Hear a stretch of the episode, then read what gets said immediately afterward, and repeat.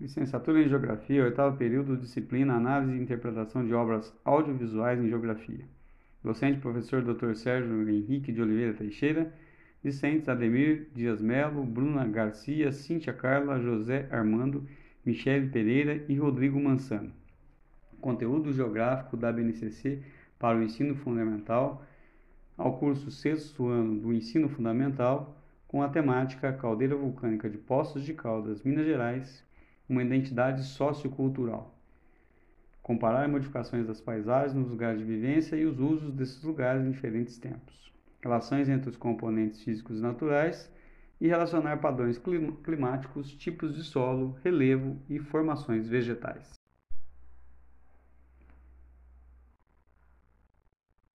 Para complementar as informações sobre as águas termais, cabe destacar que, além de serem ricas em minerais como magnésio, cobre e potássio, estas águas contêm íons de enxofre por conta da antiga atividade vulcânica no solo, o que deixa um cheiro bastante peculiar, sendo o nível de enxofre e a temperatura as maiores características para identificá-las.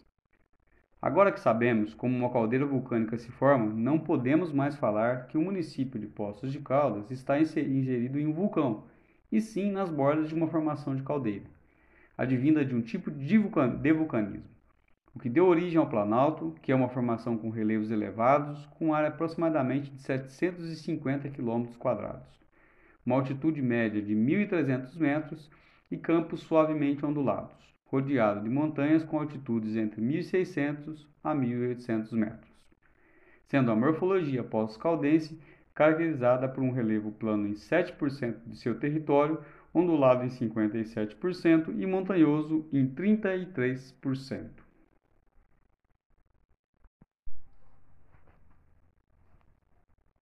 Narração 9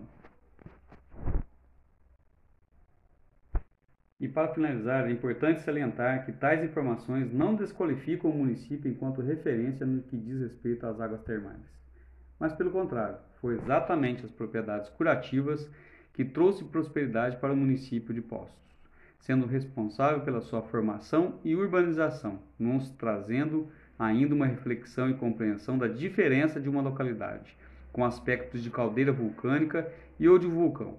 Nesta análise apresenta, apresentada, demonstramos as diferenças de aspectos geográficos para a real apresentação desta microrregião ser considerada uma caldeira de origem vulcânica e não propriamente um vulcão como conhecemos no cotidiano, falado pelas pessoas.